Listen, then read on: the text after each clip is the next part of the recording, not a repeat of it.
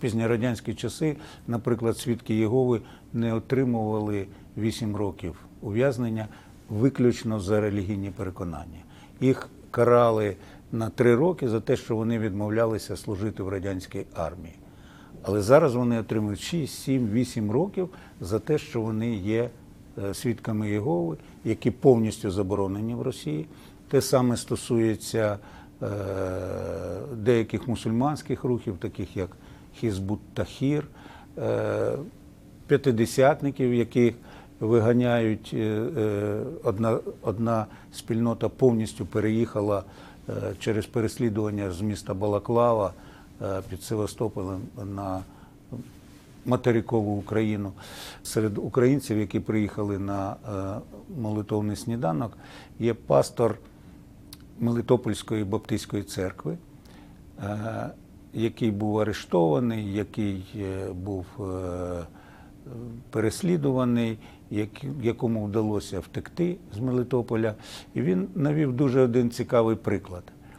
Його церква існує з 1910 року. В 1936 році церкву закрили, е, служителі розстріляли, але залишився документ, за що їх розстріляли і за що закрили церкву. Церкву закрили за те, що влада тодішня радянська назвала е, цих служителів німецькими шпигунами. В 2022 році російська влада закрила цю церкву і видала їм документ, що вони вже шпигуни, але вже американські. Що може зупинити е, оці переслідування віруючих на окупованих територіях? Що може зупинити вбивство священників? Ці переслідування може зупинити тільки звільнення українських земель. Е, Це звільнення може відбутися, як ми бачимо, лише у військовий спосіб.